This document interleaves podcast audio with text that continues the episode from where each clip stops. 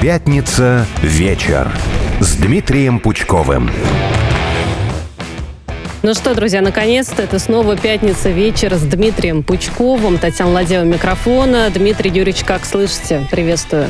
Отлично слышу. Добрый вечер. Ну, Добрый. значит, значит, значит, метель, которая вот в Москве, да, значит, снегом а, столицу замело. Метель а, техники и нашей связи а, не помеха. Как в Санкт-Петербурге? Не помеха. Спа- Да, то же самое примерно.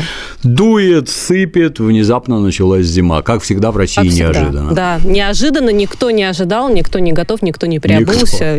В общем, да, снег, снег везде. Думаю, что и в выходные тоже будет.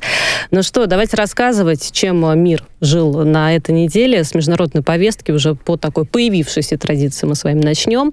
А неделя-то началась с а, важной даты. 10 лет назад в Киеве начался Евромайдан. Вы очень подробно, я посмотрела этот выпуск на вашем сайте, очень подробно рассказали про разницу между революцией, а, госпереворотом в ярких красках. Вспомнили все детали, которые там было. Вот я предлагаю не дублироваться. Давайте мы с вами лучше чуть-чуть в будущее попробуем заглянуть, насколько у нас это получится. А, Майдан 3, да, вот такое понятие появилось, и сам Зеленский его, по-моему, придумал. Вот если понятие появилось, значит, действительно реально может что-то такое произойти или нет? Ну, почему же придумал? Мы наблюдали два Майдана в 2004 году и в 2014. Сейчас Зеленский заговорил о том, что будет Майдан-3, спровоцированный Российской Федерацией. Ну, Можно сделать вывод, что предыдущие два, наверное, тоже были спровоцированы, да, и Майдан-3 представляет угрозу украинской государственности. Так, наверное, и предыдущие два представляли угрозу государственности. То есть это государственные перевороты, осуществленные под видом так называемых цветных революций. Ну, чтобы это вот, вот хорошо так красиво звучало, это у них революция. Где там революционные изменения, если вы одних от корыта отогнали, а других к корыту подогнали? Никаких революционных изменений там не было и нет. Ну, а Зеленский пере- – это государственный переворот, повторюсь организованный, как теперь выясняется, силами Запада, ими профинансированный, ими проконтролированный, в результате чего к власти пришли люди, нужные Западу.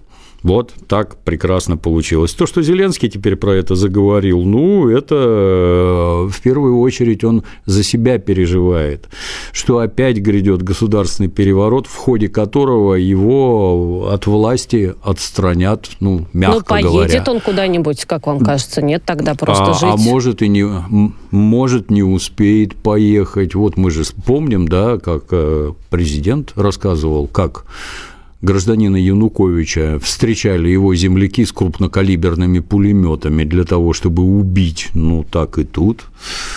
Либо Майдан, либо выборы. Вот Зеленский очень сильно переживает, чтобы Майдана не было. Ему выборы нужны. В ходе выборов, которые опять-таки будут контролировать силы Запада, ну там, там наверное, хотя бы не убьют. Не Ну, то есть там дадут его другие убить. шансы, да, вряд ли шанс на то, чтобы Да. остаться на том Да, же посту, но вот, мол, того перспективы получше.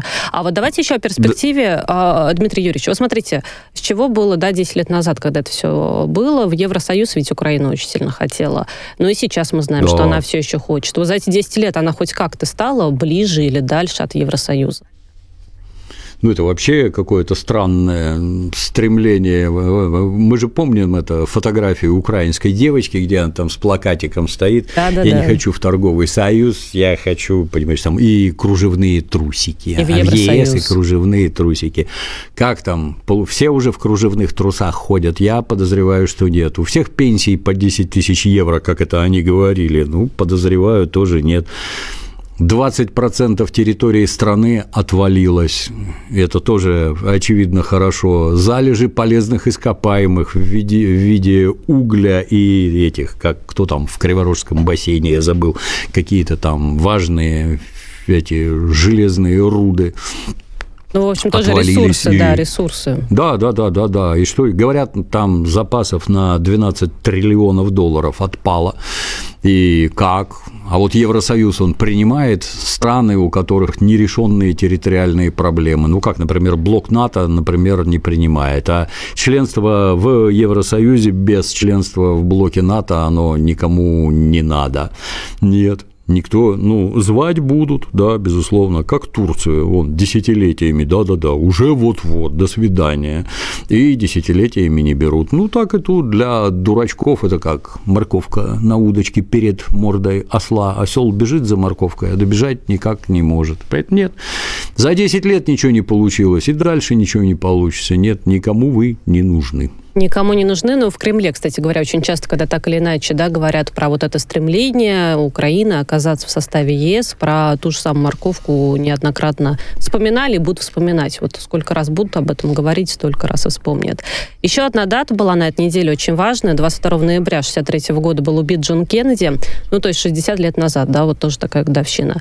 А, знаете, ведь очень многие до сих пор по крайней мере, так пишут. Вот до сих пор американцы считают, что Кеннеди это был правильный, любимый президент. Правда, я не нашла никаких свежих этому подтверждений. Знаете, вот и опросы искала, и в том числе в американской прессе как-то я все ее прошерстила, но нет опросов даже к этой годовщине, как сейчас, допустим, к Кеннеди относится. Вот вам он, а, Дмитрий Юрьевич, чисто по-человечески, вы про него как вспоминаете? Ну, я маленький был, я ж такое... Нет, ну я же не к тому, мог. что, знаете, вы с ним лично где-то были. Нет, нет, нет. Ну, просто вот так вот по историческим фактам, если пробежаться.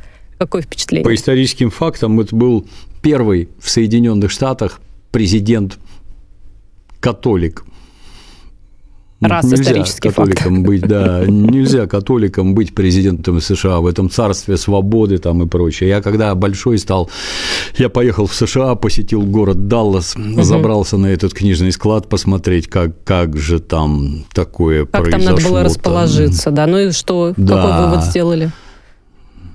Цинично прозвучит, но я бы тоже попал, наверное. Там единственное, что с левого плеча стрелять надо было, не, не с правого, я правша, а с левого, это вот неудобно. А так там и расстояние небольшое, и вообще. Но в целом, говорят, стреляли с трех сторон, и попали с трех сторон, потому что там иначе получается, что пули, пролетев сквозь него, разворачивались и летели обратно. Но обратите внимание, что в этой демократической стране убийство Президента США, оно до сих пор так и не расследовано, материалы засекречены, никому ничего не показывают. Вот, вот, вот так 200, вот у нас 200 версий, получилось. я нашла эту цифру, 200 версий, как, так почему, точно, зачем, да, кто да. был убит э, Джон Кеннеди. Но, и, кстати, никто ведь из нынешних, да, вот таких ярких политических фигур, ну вот мне казалось бы, э, приходит президент Соединенных Штатов и говорит, я хочу разобраться, как в моей стране это могло произойти, кто все-таки там действительно виновен и, и почему, да, ведь нет, даже не поднимают этот вопрос. Ну, есть же отличная шутка. Главное в ходе расследования не выйти на самих себя. Именно поэтому и не дают, иначе вы очень быстро выйдете на правительство Соединенных Штатов, которое это и заказало, поэтому и не расследуют. Дмитрий как Юрьевич. говорится, на фотографии видны уши фотографа. Вот как-то так. Я вспомнила, вы хотели посмотреть Опенгеймера. Сейчас покажется, что очень резкий переход, но я объясню, почему. Там а, в конце этого фильма Джон Кеннеди тоже очень мельком, но упоминается. Посмотрели в итоге? Нет только пиратским образом скачал во вред американскому кинопрому. Вот и правильно. Но еще не посмотрел. Я очень советую, потому что там, в общем, и про него тоже, и даже такой, знаете, ну, Ники, может быть, намек на преступление в конце. Вот это вот, мне кажется, повод нам с вами как-нибудь тоже поспорить. В общем, советую, да, советую, посмотрите. А говоря еще про Кеннеди, я нашла еще одну, ну как, не то что фамилию, другое имя. Я нашла, значит, такое имя, как Роберт а, Кеннеди-младший. И якобы он хочет, причем не от демократов, не от республиканцев, вот идти а, такой один молодец, баллотироваться в 2024 году а, в Соединен... на пост президента Соединенных Штатов. Хочу бороться, в общем, да, за, за это место. Многие, правда, вот так тоже почитала аналитиков, знаете, говорят, мы вообще не понимаем, что Роберт а, Кеннеди младший, а это племянник, собственно говоря, да, бывшего президента. Угу. А, многие говорят, мы вообще не понимаем, что он продвигает. Он, по-моему, только за счет фамилии хочет выйти вперед. Насколько разделяете ну, такую позицию? Ну, разоблачения какие-нибудь. Пока не выбрали, все выступают с яростными разоблачениями. Я бы еще вдогонку про Кеннеди сказал, что, опять-таки, когда несколько подрос и нес службу, а потом по ходу службы интересовался организованной преступностью в США, с большим удивлением узнал, что папа убиенного Кеннеди, он был известнейший бутлегер, то есть незаконно ввозил алкоголь на территорию Соединенных Штатов и незаконно его продавал. То есть, говоря проще, был натуральным уголовником, действовал в составе организованного преступного сообщества и прочее, и прочее, и прочее. Вот такие замечательные биографии у политических деятелей Соединенных Штатов. Ну, это там у них завсегда так. Дедушка был пират, награбил, я банк открыл, и теперь вот тут у нас честный банк, по-настоящему честный бизнес все живут Ну как это по-американски, ну, Дмитрий Юрьевич, ну прямо да, вот ложится. Вы гла- главное, главное, не спрашивайте, как я заработал первый миллион долларов, а дальше я вам все расскажу. Дальше было все по-честному. Забавно. Ну, есть вот такой наследник, так сказать, семейства, представитель. Что он как отдельно стоящий персонаж решает, понять сложно. По-моему, американские выборы, ну, как и, в общем-то, положено. И это огромные деньги, которые например, партии вкладывают в своих кандидатов, а вложение денег – это значит безумный пиар, отличная раскрутка, там катание по разным штатам, выступления и прочее, прочее. У тебя у одного есть столько денег, сколько предоставляют на выборы партии, я сильно сомневаюсь. Поэтому, на мой взгляд, это так, э, чисто петрушка для демонстрации того, посмотрите, какое у нас разнообразие. Ну, берет там 3-5%, ну и все. Я за точность цифр ручаться не берусь, ну да, сбоку постоит, а выиграет не он. Ну да, в любом случае, тем более, мне кажется, Кеннеди так тоже посмотрела, кто в семье, да, чем занимался, но все равно, понятно, mm-hmm. все политикой, и вот, собственно, просто Роберт а, младший продолжает, наверное. Ну ладно, а, будем в любом случае в 2024 году мы следить за выборами в Соединенных Штатах еще неоднократно, мы к этой теме вернемся. Тема вот, да. тема вот другая. Вы за Мурманской областью и границей Финляндии следили за событиями на этой неделе? Ну да, конечно, да. Вот, знаете, там э, я вот задаюсь вопросом.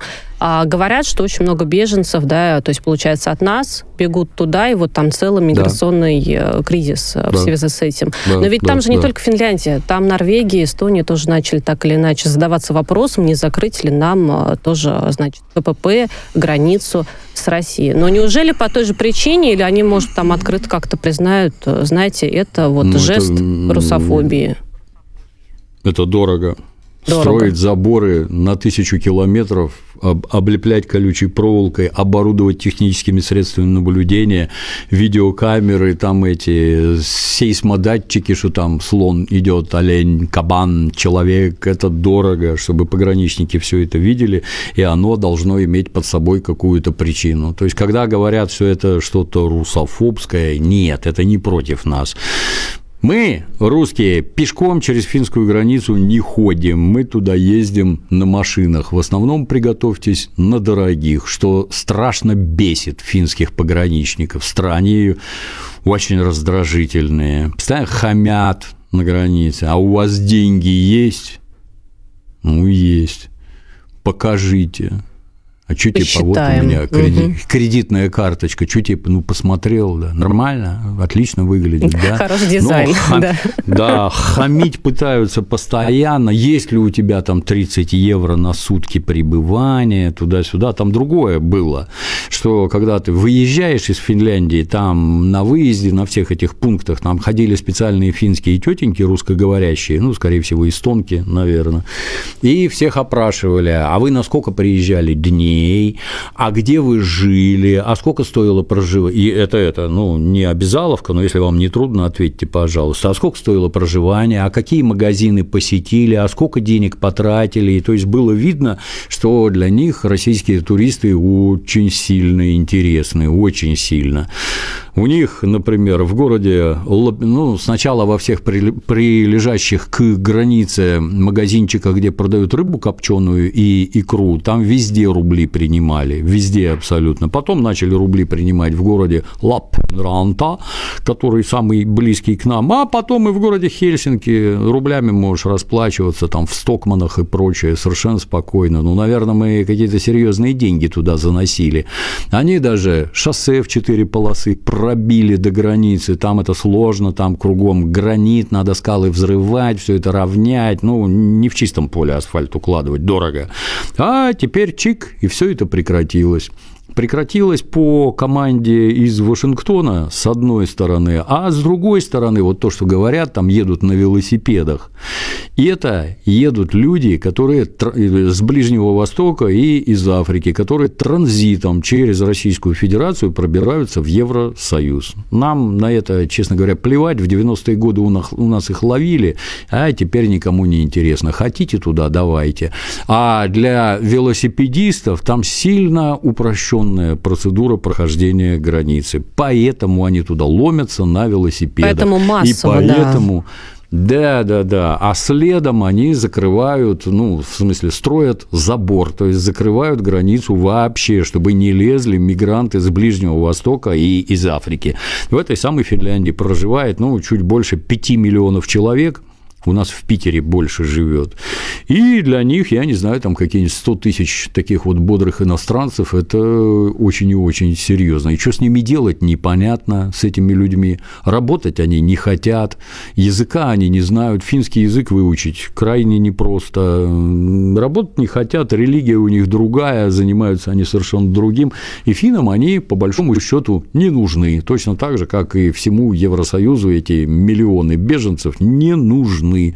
Вот они забором и закрываются. Ну, а получается, что от этого попутно страдают э, граждане Финляндии, которые постоянно ездят в Российскую Федерацию. У кого-то родственники, у кого-то бизнес. Вот они страдают, они там собираются на демонстрации, недовольство выражают. Ну, а что касается нас, мы тоже туда раньше постоянно ездили, там от нас 120 километров до границы.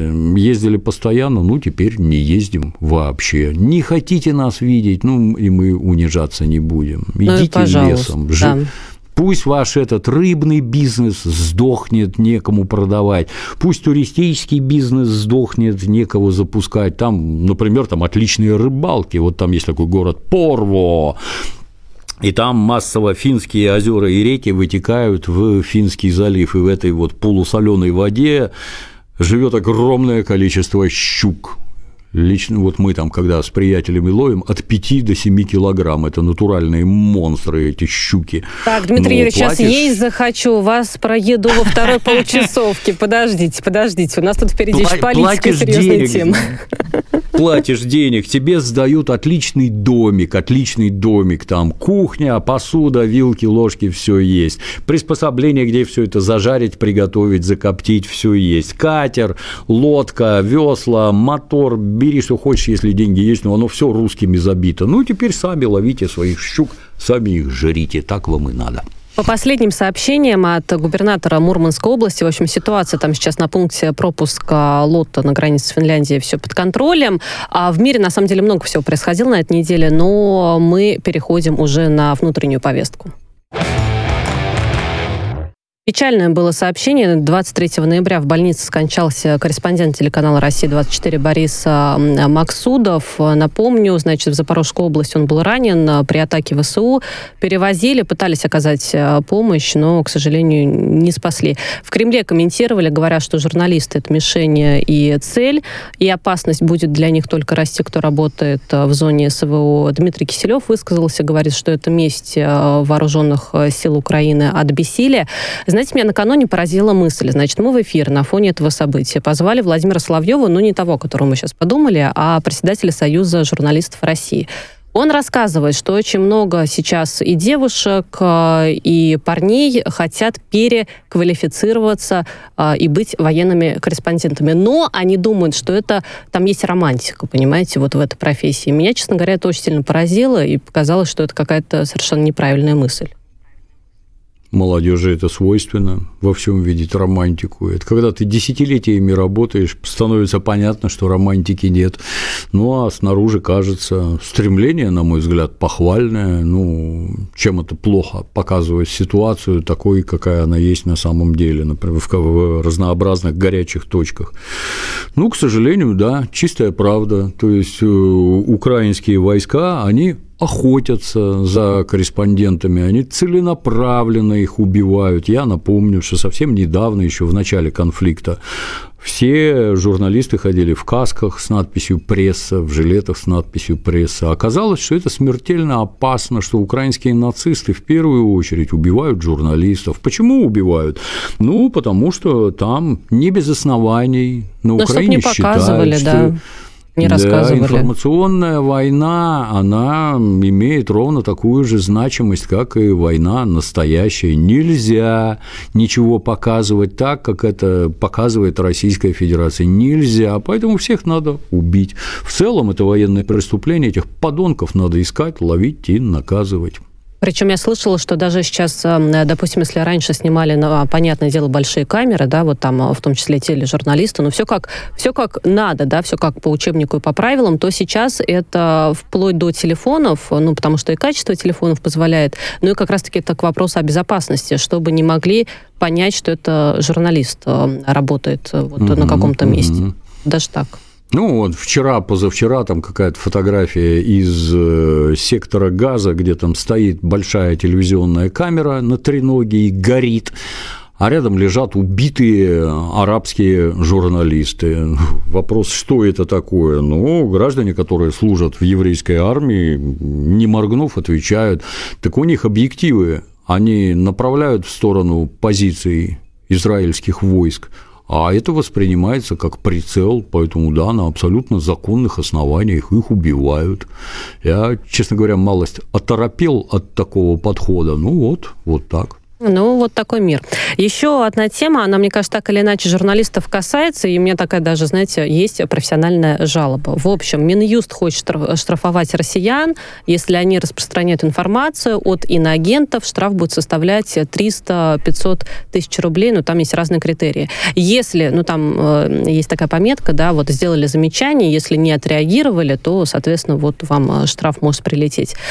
Я что признаюсь? Я признаюсь, что список иноагентов уже такой, что ты иногда забываешь кто иноагент, и говоришь просто так, друзья, если я сейчас кого-то назвала, значит, там иноагенты, ну вот, э, учтите, пожалуйста. Одно дело, что статья ты можешь проверить, да, публиковать, а вот э, прямой эфир на радио, это уже совершенно другой вопрос. Э, вы сами помните всех поименно?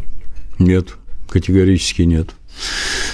Ну, раз убежал за кордон, то, наверное, с вероятностью процентов 80 это точно иноагент. Если за кордоном следит, этих знаю гораздо больше. Ну, в целом, я стараюсь фамилий не называть. Есть конкретные персонажи, про которых я это знаю. Ну да, иноагенты, террористы, экстремисты и всякое такое прочее. Совершенно правильно, между прочим, да. Это не забота правоохранительных органов.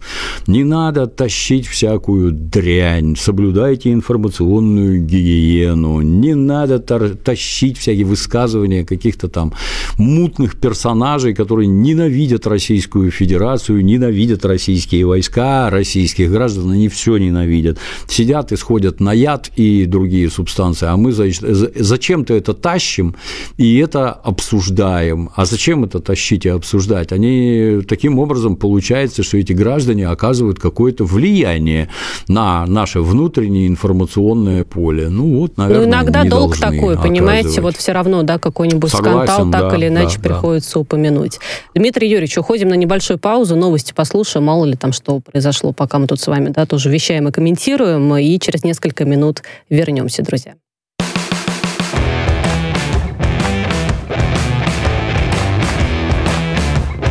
Пятница вечер с Дмитрием Пучковым.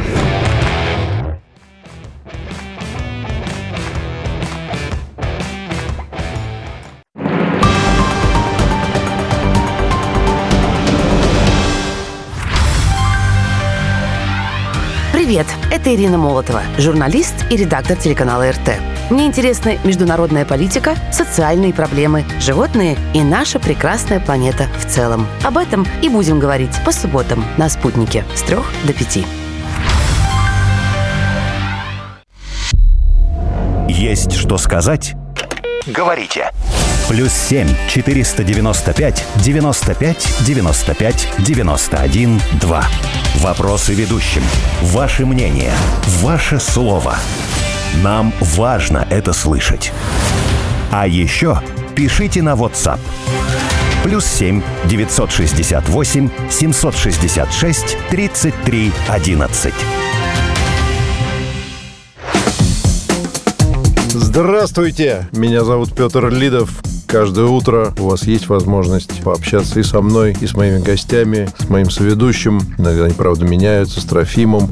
В нашем утреннем шоу «Изолента живьем» по содержанию мы, конечно, будем говорить обо всем, что нужно знать утром, перед приходом на работу, даже если вы остались дома. Поговорим о чем-то, наверное, грустном, веселом, о важном. В общем, по-разному, как и наша жизнь. Слушайте изоленту живьем. И слушайте живьем. Да и изоленту живьем. В общем, она про жизнь.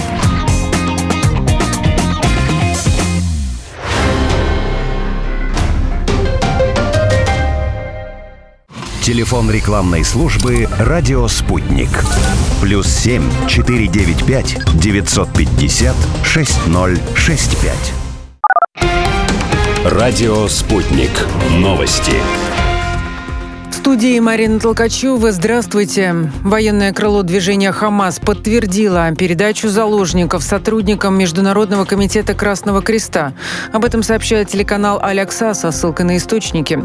Ранее израильские СМИ сообщали, из сектора Газа передали первую группу заложников. Это 13 израильских женщин и детей. Освобожденных сначала отправят в Египет, а потом вывезут в Израиль через КПП Ницана. Российская ПВО сработала в поселке Акимовка Запорожской области. Об этом сообщили в оперативных службах региона. Там отметили, что информации о жертвах и пострадавших нет. Других подробностей пока не поступало. Некоторые системы искусственного интеллекта, созданные западными разработчиками, не учитывают и отменяют российскую культуру. Об этом заявил президент России Владимир Путин на конференции, посвященной нейросети. Глава государства добавил, что перед системой ставятся определенные задачи, и она их решает, используя только англоязычные данные. Монопольное доминирование подобных чужих разработок неприемлемо для Российской Федерации, сказал Путин. В Госдуме назвали фантазиями украинских спецслужб публикацию о подводном тоннеле в Крым. Все разговоры о строительстве такого тоннеля не более чем фантазии и информационные вбросы, чтобы отвлечь внимание от провала украинского контрнаступления и экономического коллапса на Украине, заявил депутат Госдумы от Крымского региона Михаил Шеремет.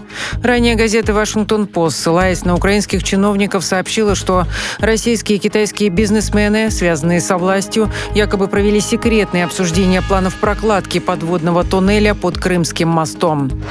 Россия не оставит без ответа присоединение Молдавии к европейским санкциям. Об этом заявила официальный представитель российского МИД Мария Захарова.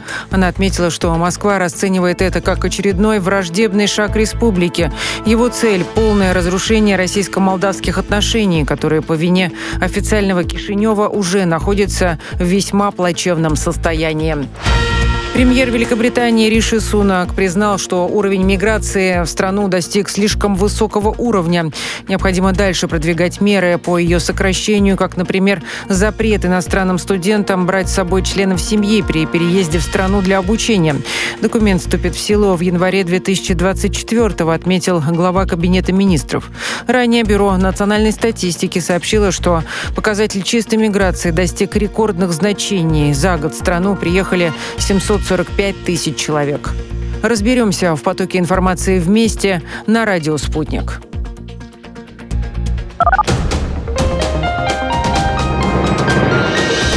Следующий выпуск новостей на «Спутнике» через полчаса.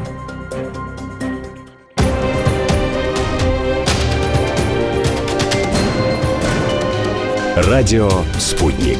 Разберемся. Москва, 91 и 2 FM.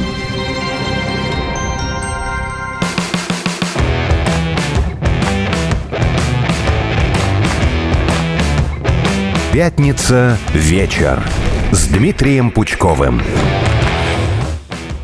Дмитрий Юрьевич, ну что, готовы продолжать? Конечно. Все самое интересное, мне кажется, у нас впереди. Дмитрий Пучков, Татьяна Ладяева. Это пятница вечер. Мы продолжаем. Переходим, я это называю социальная новость. Мне кажется, это иногда очень важно, а иногда очень э, интересно. Вот у нас и такие-такие будут сегодня э, события. Ну, во-первых, 24 год, мы теперь знаем, что это год семьи. Владимир Владимирович Путин э, так решил. Собственно говоря, мне кажется, вряд ли кто-то против. Но, развивая вот эту вот тему да, семьи, семейных ценностей, я предлагаю вот о чем порассуждать. Депутаты подготовили законопроект о запрете усыновлять детей гражданам тех стран, где разрешено менять пол. Вот знаете, с одной стороны, ну, вроде бы, да, окей, все понятно, а с другой стороны, у меня есть дилемма. Ну, там же, ну, ну, ну как бы такое разрешение в какой-то стране не а, вычеркивает того факта, что там есть обычные, нормальные люди, обычные семьи, а, мальчик, девочка, мужчина, женщина, которые хотят установить э, э, ребенка. Вот у вас тут какой-то спор внутренний возникает или нет?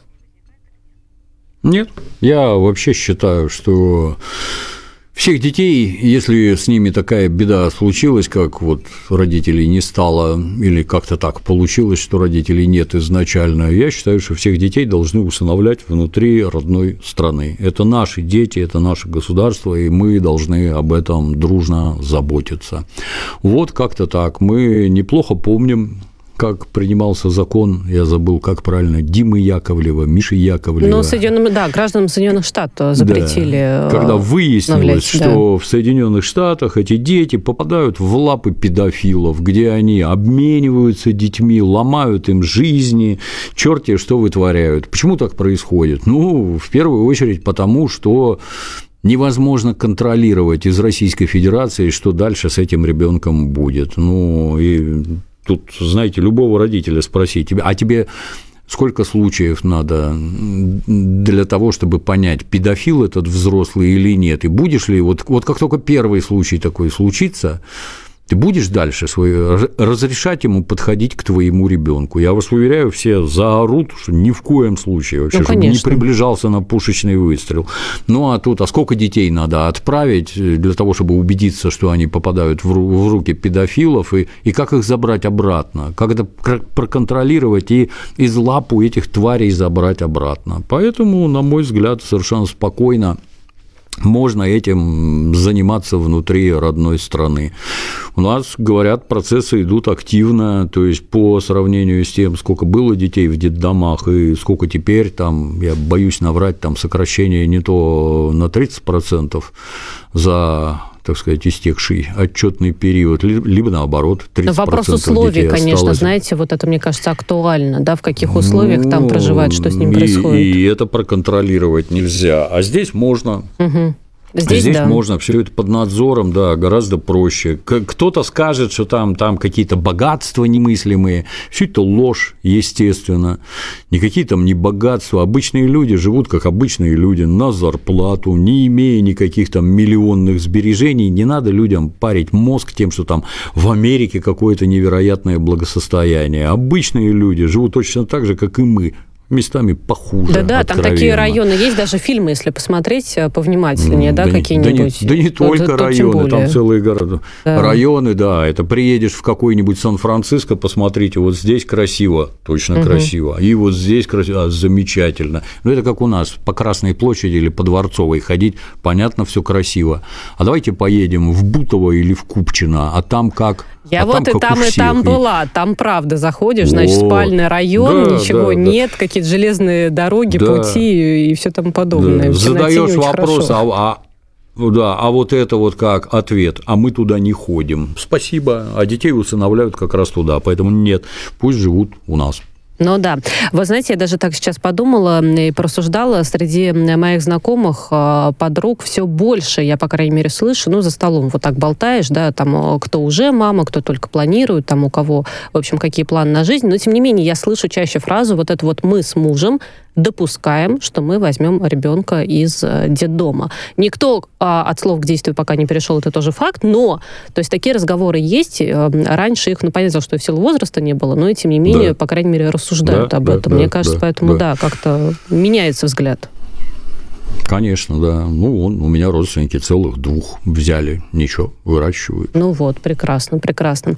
А, не буду специально называть э, депутата из какой партии, потому что почему-то я уверена, а, что, значит, эти депутаты выдвигают такую идею только чтобы вот мы сейчас их, значит, озвучили, рассказали, у них рейтинги, да, пойдут.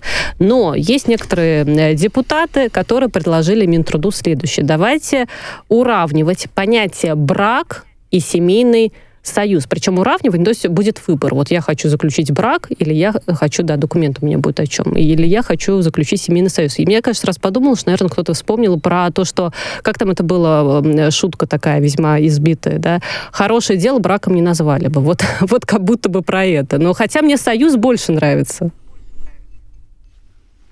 Затрудняюсь ответить, не совсем понимаю, о чем речь. То есть это а, То есть, смотрите, очередь... идете в ЗАГС, вот хотите вы, значит, я, я да, собралась понимаю, выйти да, замуж. Да, да. Вот я хочу, чтобы это было свидетельство о браке или свидетельство о семейном союзе. Вот такую вот... Какой, нам... А какая это, разница, это да, странные по люди, по-моему, ничего не понимающие. Речь все время упирается в деньги. То есть, например, мужчина и женщина живут в браке. С одним из них что-нибудь случилось условно, и он скончался. Остается наследство, которое делится в соответствии с законом. Если брак не заключен, ну, вы, например, вот муж заболел, а жена к нему в больницу попасть не может, потому что она не жена а кто-то скончался, и поделить невозможно нормально, потому что брак не заключен. Вот тут я бы понял, да, что вот как-то вот это вот регистрировать, потому что устанешь там бегать по соседям, собирать свидетельства, они видели, что вы сожительствовали, а сожитель это не жена, и это не муж, там туда-сюда, ну, и, и все это волочет да, за да. собой гигантский шлейф, да, вот тут я бы подразобрался, а как это называть, там, союз какой-то или брак, нет, я больше про материальный материальное людям, ближе материальное. Вот тут надо вносить ясность и понимание. Потому что если мужчина живет с женщиной, например, там, на протяжении, я не знаю, года, два, десяти, э, то у них образуется совместно нажитое имущество. И нет никакой разницы, была она ему женой или была она ему сожительницей. Они жили вместе, у них общие деньги, они совместно это нажили, и если что, она имеет на это право. Вот это вот, ну, да, Вот я вас тут, конечно, полностью дома. поддерживаю. Я в этом плане да. всегда была сторонница, что заключать надо а, брак, да, вот это вот 10-20 лет просто вместе жить. Ну, на отношения, ну, может быть, это никак не влияет, но юридически это все-таки важно. Мне кажется, это действительно Влияет, так. и очень сильно, и это глупость, когда оно не так. Угу, угу. А в Екатеринбурге посмотрим, что происходит. Значит, там э, депутат отличился, Колесников его фамилия. Он говорил о том, что надо повышать э, транспорт, э, проезд в транспорте, прошу прощения, да, потому что иначе отрасль рухнет вот там вот в городе.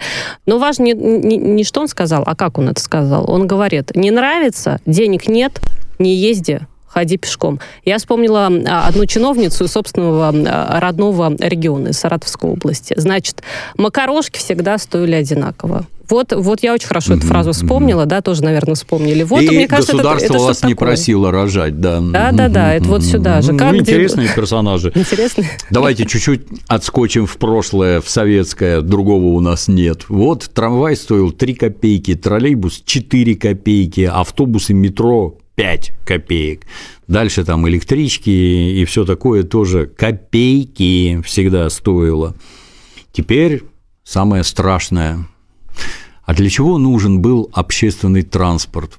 Приготовьтесь. Он был нужен для того, чтобы возить людей на работу и обратно. Он не для того, чтобы зарабатывать деньги, он для того, чтобы возить людей на работу и обратно. Этим же занимается метро, троллейбусы, трамваи, как было, так и осталось. Только цены почему-то взмыли в небо. Причем растут так? Было постоянно, каждые несколько да, месяцев. Да, да, да, да. Было 5 копеек, а стало 50 рублей. То есть, я правильно понимаю, вы с этого наживаетесь, да, и еще этих людей, которые вынуждены тратить свои кровные деньги, вы их еще тут это, недоволен, ходи пешком. Сам ходи пешком, интеллектуал, елы-палы. Как так можно, народный избранник? Это вот так вот ты со своими избирателями разговариваешь, ну это вообще прекрасно. Ну, боюсь, что с такими высказываниями ну, на второй срок уже не вряд попадет ли, никогда и никуда, да. Надо ли людей возить за 5 копеек на работу и обратно? Конечно, надо. Ну, если есть предприятия, на которые они массово, так сказать, перемещаются. Правильно ли это 50 рублей стоимость проезда? Я считаю, нет. Должна ли там эта отрасль быть там какой-то дотационной или еще что-то? Ну, во-первых, она должна быть прозрачной для начала, чтобы было понятно, сколько денег туда попадает, сколько образуется прибыли и как она распределяется. Покажите, нам интересно посмотреть. Может, там у кого-то зарплаты по 10 миллионов рублей, покажите, нам интересно, да. Может, это вы вот так вот управляете с такими зарплатами, что мы вынуждены ходить пешком, а тут это, рекомендаций не надо. Если еще дороже будет стоить, так люди действительно вынуждены будут ходить пешком. Ну, вот такие люди, по-моему, участвовать в государственном управлении не, не должны. должны. Я, знаете, вспомнила да. тоже такую историю из детства, не Советского Союза, уже как бы, да, период, значит, России. 4-5 а, лет мне было. Мама приходит домой, говорит моему папе, представляешь, проезд подорожал. 4 рубля теперь. Вот я эту цифру очень хорошо запомнила. Сейчас а, метро, значит, в Москве 54 рубля. Вот, пожалуйста. Вот, да. вот так вот а, все изменилось. Вспомните, как совсем недавно там какие-то карточки с чипами печатали, наваривая с них какие-то дикие деньги. Вот, кстати, у вас это вот так, а у нас железные жетоны в то время бросали. А, а железные сейчас, жетоны сейчас перед... разве нет? Мне кажется, их тоже сейчас бросают. И сейчас бросают. Ну, да. по карточкам тоже можно и проходить. По ну, можно. Да, как это? А это зачем? А это для чего? Давайте, может, порядок для начала наведем, угу. а потом посмотрим, надо пешком ходить или все-таки ездить. Ой, да, депутаты бы показали такой пример, мне кажется, было бы тогда хорошо, а тоже на практике скажу, что вот такая метель, как сегодня в Москве и Санкт-Петербурге, а мы сошли, что погода примерно одинаковая, значит, во многих регионах я была студенткой, зимой дороги не чистят, выходишь, идешь пешком. Неважно, заплатил ты при этом за проезд, не заплатила, вот, пожалуйста, топай. А в Ростовскую область, давайте посмотрим, что там происходит. Там с 1 декабря по 1 марта запретили использование пиротехники. Я сначала подумала, что, может быть, это в целях безопасности. Вспомнила, что в прошлом году на Новый год в Москве было да, определенное ограничение. Тоже, значит, в, в, в ряде других э, городов нельзя было фейерверки э, запускать. Но здесь как-то это связано якобы вот именно с опасностью того, чтобы именно как люди запускают фейерверк. Салюты любите, Дмитрий Юрьевич, запускаете на Новый год? Только если профессиональные. Я за городом живу далеко. Там на Новый год, ну, обычно покупаю там какую-нибудь здоровенную коробку, которая шмаляет там так, что вся деревня радуется, смотрит. Все собираются, да? Да, да, да. Вот. Ну, так это за городом. Внутри города это ж какая-то бесконечная канонада, все собаки, забившиеся под диван от ужаса, собаки на улице убегают, дети, которые в метро идут вдоль состава, осторожно двери закрываются, он петарду чирк, в вагон угу. швырик, там как бахнет, блин. Ну, разве можно таким чего-то давать. А теперь плюс еще боевые действия, люди, вернувшиеся после участия в боевых действиях, негодяи, которые под шумок что-нибудь подкинут. Здесь петарда взорвалась, а тут я гранату бросил незаметно, поэтому нет. Но ну, Туда, вопрос безопасности, где поближе, да. Да, поближе к боевым действиям, ну, наверное, это мне так кажется, что это разумное решение. Вот. Знаете, Дмитрий Юрьевич, поменяла, значит, район, где живу. Теперь у меня впервые в жизни, я обычно жила там какой-нибудь второй, третий, четвертый этаж. В общем, не очень высоко. Теперь 22-й. Я вот все жду. Да, значит, не знаю, будет в Москве разрешено или нет, э, собственно говоря, запускать салюты в этот Новый год, но я уже в предвкушении, что выйду я 31 декабря на балкон и увижу вот всю эту, значит, красоту. Все равно как ребенок всегда радуешься, не знаю, как оно будет дальше, вот, ну вот мне как-то оно а, нравится. А самый яркий салют, который я когда-то в жизни видела, фейерверки, и там я поняла, что люди богатые живут. Значит, Ханты-Мансийский да. автономный округ, город Нягань. Меня однажды О. туда занесло, Э, причем еще на Новый год. А четыре дома стоят по кругу. Вот внутри все соседи вышли во двор, и все пуляют э, фейерверки. Там не по одной коробке, мне кажется, там тоны были просто. И вот это, знаете, Красная площадь отдыхает просто. Вот это да. да. Ну и коробки крутые, надо отдать должное. Коробки прям так жахают, любо дорого глядеть. Красота. Да, но аккуратно, аккуратно пользоваться, если запускаем сами, друзья, обязательно всю инструкцию читаем на упаковке, это просто техника безопасности. Поговорим про то, что вам точно Дмитрий Юрьевич э, знакомо. Значит, продолжаются беседы и споры, надо блокировать YouTube или не надо, и насколько это технически сложно или трудно. Ну, в общем, пока сошлись, что вроде как э, все-таки не так технически легко, и поэтому YouTube у нас еще не заблокировали. А, вы страдаете, скучаете? Какие чувства испытываете по вашему YouTube-каналу, который заблокирован? Ну, когда-то у меня был YouTube-канал, там было 3 миллиона 200 тысяч подписчиков. Это я один такой 60-летний дяденька, у которого такой канал в Российской Федерации. Ну, ЦРУ его закрыло. В ходе борьбы против Российской Федерации мне отрезали как российскому патриоту и вообще канал ликвидировали. Поскольку, поскольку у меня его больше нет, то мне все равно, есть этот YouTube или нет. Лично я двумя руками за то, чтобы его закрыть.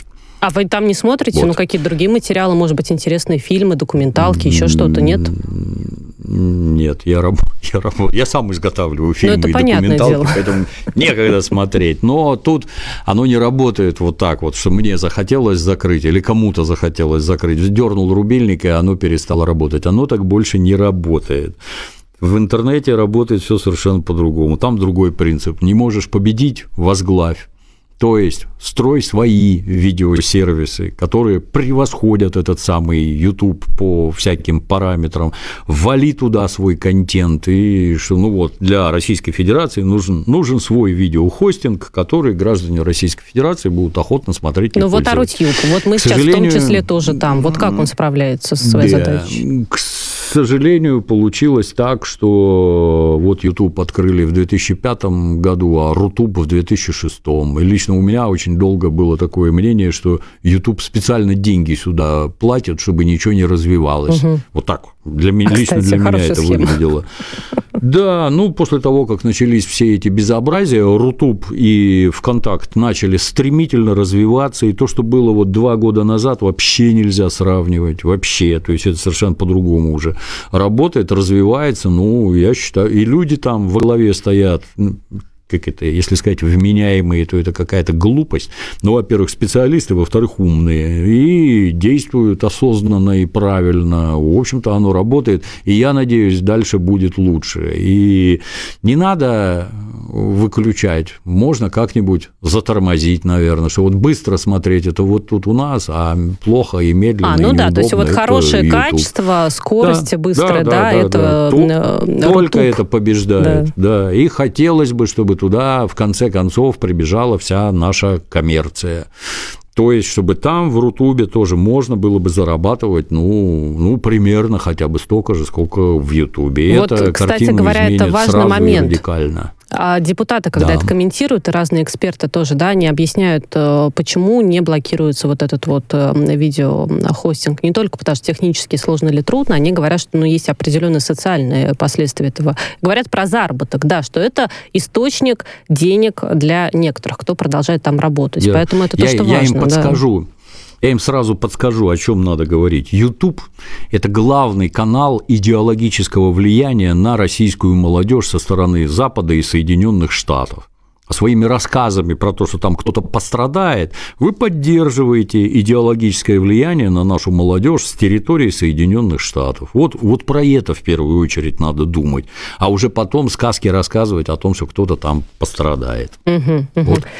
Рутуб или Рутюб? Я для себя никак не могу, Дмитрий Юрьевич, определиться. Как Туп. называть? И Ютуб и Рутуб. Э, рутуб. Ну, как будто, знаете, да. как-то грубо. Ну ладно, может, это мне Тью, кажется. это, знаете, Тью. это как русские говорят. Русские говорят, Нью-Йорк, Нью-Йорк. Он называется Ну, Ну-Йорк. Нью-Йорк. Американ, американцев вот это Нью страшно бесит. Тоже аргумент.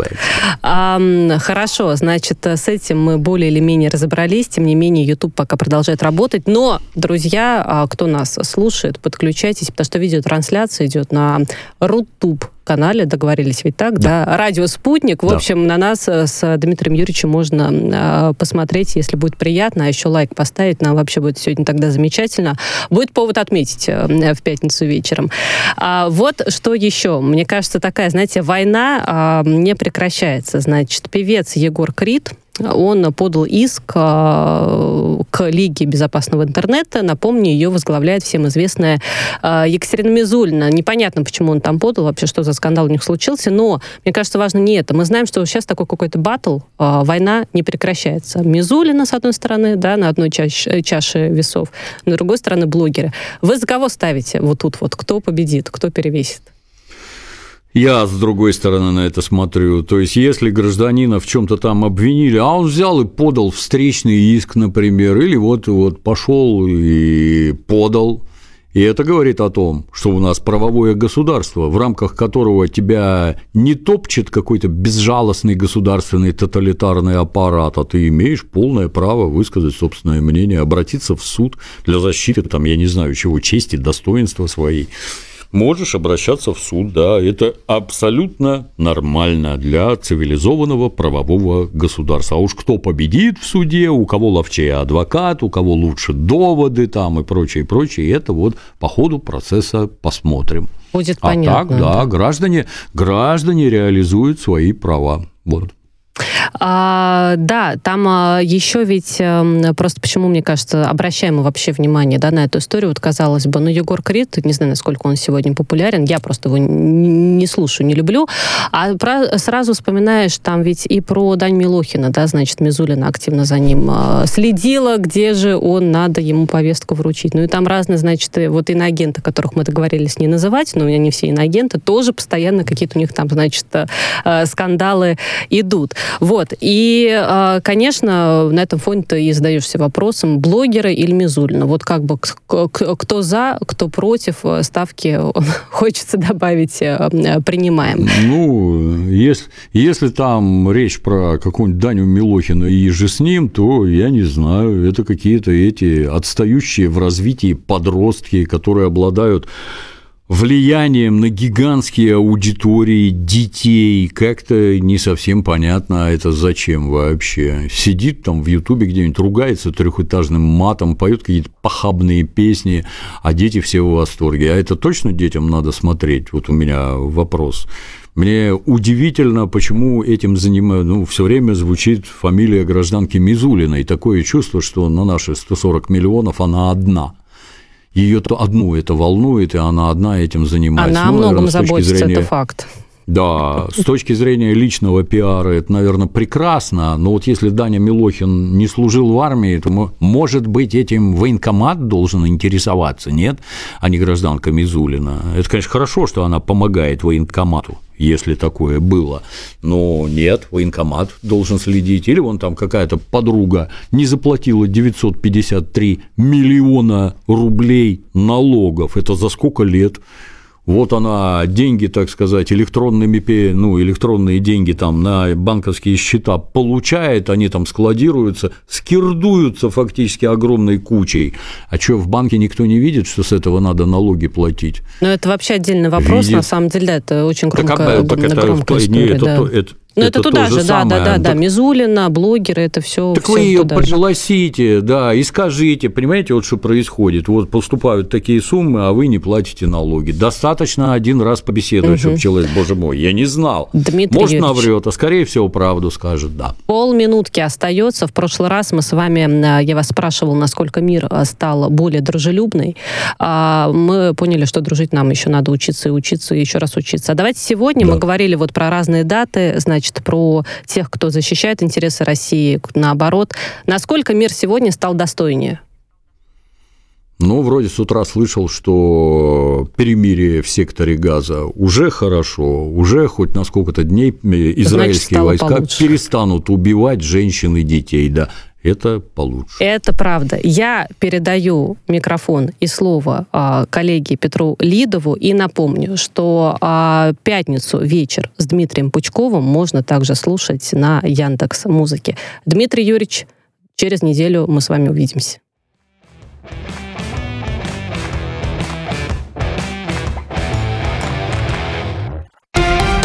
Радио «Спутник».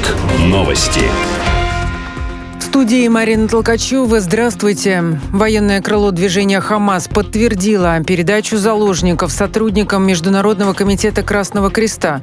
Об этом сообщает телеканал «Алякса» со ссылкой на источники.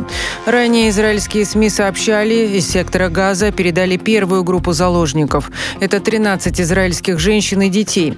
Освобожденных сначала отправят в Египет, а потом вывезут в Израиль через КПП Ницана. Российская ПВО сработала в поселке Акимовка Запорожской области. Об этом сообщили в оперативных службах региона. Там отметили, что информации о жертвах и пострадавших нет. Других подробностей пока не поступало. Некоторые системы искусственного интеллекта, созданные западными разработчиками, не учитывают и отменяют российскую культуру. Об этом заявил президент России Владимир Путин на конференции, посвященной нейросети.